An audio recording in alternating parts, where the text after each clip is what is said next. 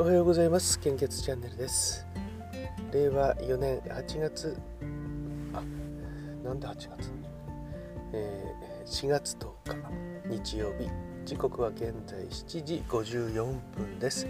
本日の 400ml 献血の全国の状況をお知らせいたします。今日子供があの、えー、出勤だったので今送ってきたんですけども、まあ、普段はバスで通勤してるんですけどね。今日は休みなので送ってきた来たんですけども。あまああとこれはうん。まあ職種は、えあの実は私の、まあ、娘というのがですね、えー、薬剤師であの病院に通ってるんですけどもこれあの小学校5年生の時に初めて聞いたんですよね。薬剤師になりたいっていうのをえでそうなんだと思ってそれでまあ途中でですね結構遠回りもしたんですけども昨年から3年くらい遠回りしましたかねでもあの、えー、諦めずに、えー、いて昨年4月から、えー、なんとか希望のところに入ったと。そういうことなんですね。あと、まあ、私の配偶者もなんですけども、うん、私がいろいろ勉強していた社会保険の勉強とか興味を持って3年くらい前ですかね、ええ、まああのー、ま介護の仕事介護の会社にいたんですね。まあ事務だったんですけどもね、えだからまあ辞めない限りはその社会保険の仕事になんてつけなかったんですけどもつきたいなつきたいなとずっと言ってて勉強してたんですね。で 私が持っている同じ年金アドバイザーとかあと FP とかそういったのを受験して取得して そしてうちにあの勤めてる会社がですね民事再生法、えー、であのまあ、違う会社に今なっちゃったんでその時いっぱい、まあ、いろんなことが整理されてですね、えー、とりあえず、まあ、仕事はなくなっちゃったんですけどもね。で今度は、まあ、これもタイミング的にちょうどあれだったんですけども私が昨年11月にワードプレスを勉強し始めたのと、えー、同じようなことをですね、えー、教えてもらえるんですね。ハローワークさんからのそのつながりで。でそこに行ってて、えー、でそこでは Excel とか Word とかもあのマイクロソフトの、ね、認定資格になるんでしょうかね、えー、そこで Excel のなんとか受験して取ってでそうしてるうちにですねまああのー、求人情報とかもやっぱり見るわけですよね。求職活動もしないといけないので、えまあ、普通教育訓練をやってるとえっ、ー、と就職活動はいらないのかもしれないですけども就職活動しないといけない訓練だったと思います確か。えでまあ求人票とか見ながら行っててで、えー、1月くらいでしょうかねあの社会保険労務士の事務所で募集出してたんですよね。だから時間が合わないなっていうのがあってまああのデイサービスに送り出すのたりあのおばあさんがいるので、えー、時間が合わずにまずフルタイムがちょっと難しいということでその時は見送ってそれでも、うん、入れたらいあのいろんなあの給与計算とかそういった勉強もできて、あのテキストで勉強するだけよりも、イメージが湧いていいなっていうことを言ってたんですけど、まあ、そこは諦めたんですが、えー、今月になってまたの募集が出たんですね。そこはですねうちからも車で10分かかんなかったですね。ねえー、社労士事務所で募集があって、えー、ただ私もそうなんですけども年齢的にですね書類審査で落ちちゃったりするんですよねすぐ、えー、ででもやっぱりあの出してみたら、えー、面接、えー、来てくださいっていうことになってで言って話してるうちに ま年齢同じくらいのえ、先生だったんですね。でこういろいろ面接時間を私送っていったんですけど30分くらい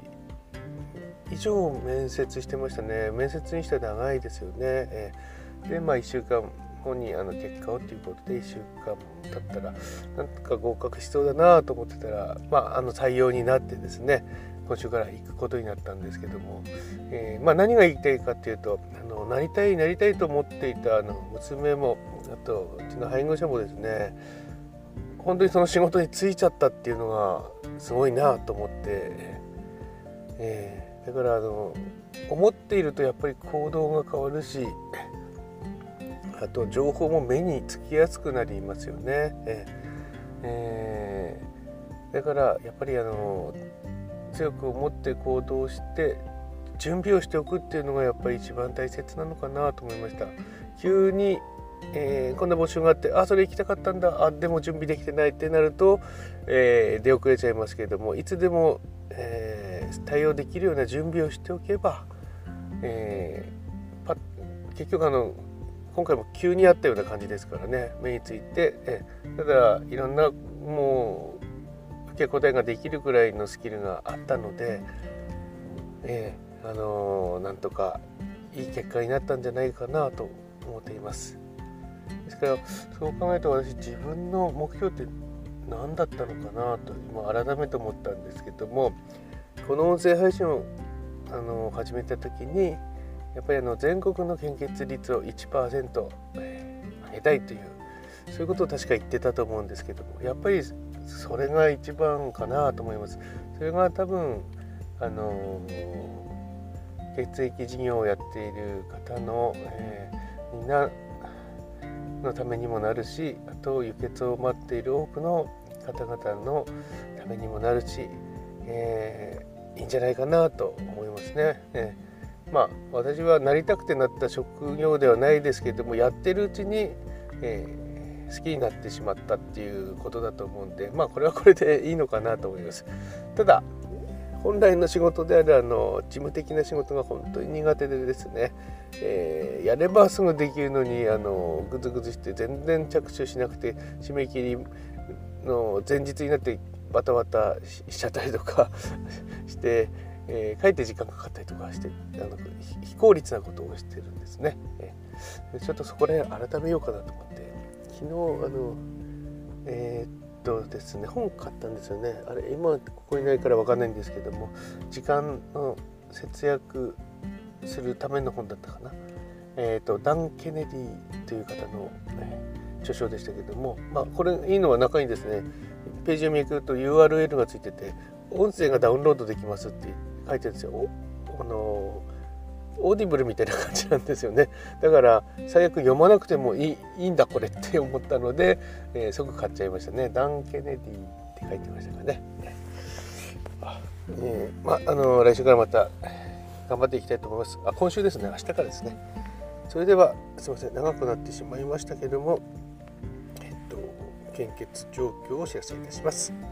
えー、北海道地方と近畿地方と東北地方。すいません。まだちょっと準備ができてなかった。東北地方今変わるはずなんですけども、うん、あまずでは東北地方と中四国地方。こちらの方は全方非常に困っています。そして関東甲信越地方。AOB 非常に困っています。AB 困っています。あとは東海北陸地方。AOB 非常に困っています。AB 安心です。近畿地方は AOB 非常に困っています。AB 心配です。九州地方は A 型困っています。O 型非常に困っています。B 型困っています。AB 型心配です。あれ？東北地方がです。あ変わってきた。東北地方がですね AOAB 非常に困っています。あいや今やっと画面が反映されました。東北地方全方非常に困っています。そしてごめんなさい。九州地方 O 型と B 型も非常に困っていますとなっていますね。えー、これが最新の情報となります。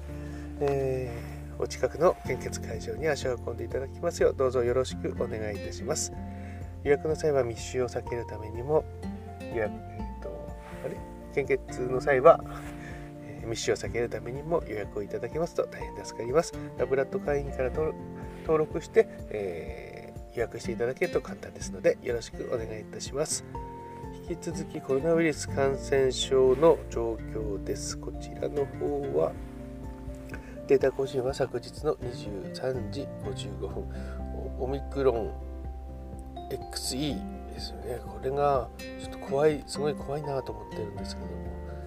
えー、っと新規感染者数は5万2741名死亡者数は前日比プラス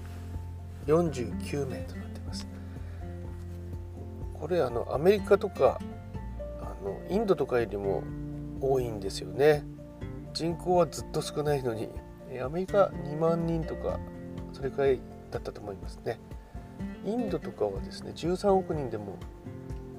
1000人とかそれくらいの新規感染者数なんですけど日本はなぜこんなに多いんでしょう？5万2741名。なぜ検査しないからですよね、えー、検査しないのに多い。なぜでしょう。検査しないから、えー、陽性率が高くなってるんですね。ですから、あのー、陽性率が高いので管理できていない、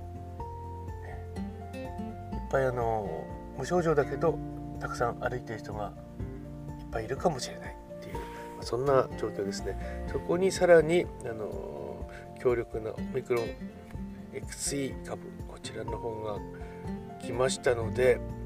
うん、置き換わもうあのこれはイギリス中国とあとどかあと2つくらいもう発見されているので日本でももうあのオミクロンが来た時みたいな、えー、よりも早いインパクトで広がってしまう可能性がありますのでゴールデンウィークあたり終わったあたりであのこれも繰り返しですよね、えー、感染者数が爆発する。落ち着く。夏にまた爆発する。落ち着く。そして冬にまた爆発する。落ち着く。落ち着かないで春に今の場合は来てますかね。冬の後は落ち着かないで爆発する。という感じですので。でこのあの円安になっているのは感染者をあの抑え込めないのが原因ではないかと、えー、言っていましたねあの一月万冊さんの、はい、配信で。本当に、えー、論文とかあとは、まあ、信用のある記事を、ね、引用していただいているので、えー、元データに当たっているので、まあ、私もあの見てるんですけども一月万冊さんの YouTube は、ね、あのコロナに関して見てるんですよね主に、あの最初はやっぱりあの献血についてすごい影響がコロナウイルス感染症はあるのでコロナウイルスのあの正確な情報を知りたくてもうよく見るようになったんですね存在は前から知ってたんですけどもで結局あの感染者数を抑え込めるかどうかっていうのは今度あの政治の問題にもなってくるので今度そっちの政治的な、え、情報の方も見ないといけなくなっちゃうんですね。そうするとなんかあのー、これまで情報隠されていたのかなとかテレビだけではわからない何かがいっぱいあるのかなとかだんだんそんなことを思い始めてきてですね、え、で自分でもあちこちこういろいろ見るようになってきたんですね。ただあんまり時間がないので代わりに調べていただける方が結構いらっしゃるので一月万冊さんとかと削除されてなくなってきているんですけども 小林義則さんとかあの全く逆の今度ことを言ってるんですね。これがだからうんどっちもですね話を聞くと信憑性があってどっちも信じるとあの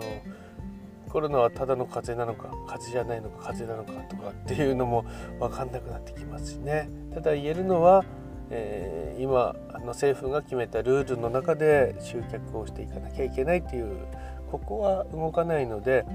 まああのとにかく情報を先取りしてどんどん対応していかないといけないなという思いで、えー、情報を集めてましたね。そっちの方がなんとなくあの時間かかってしまっていて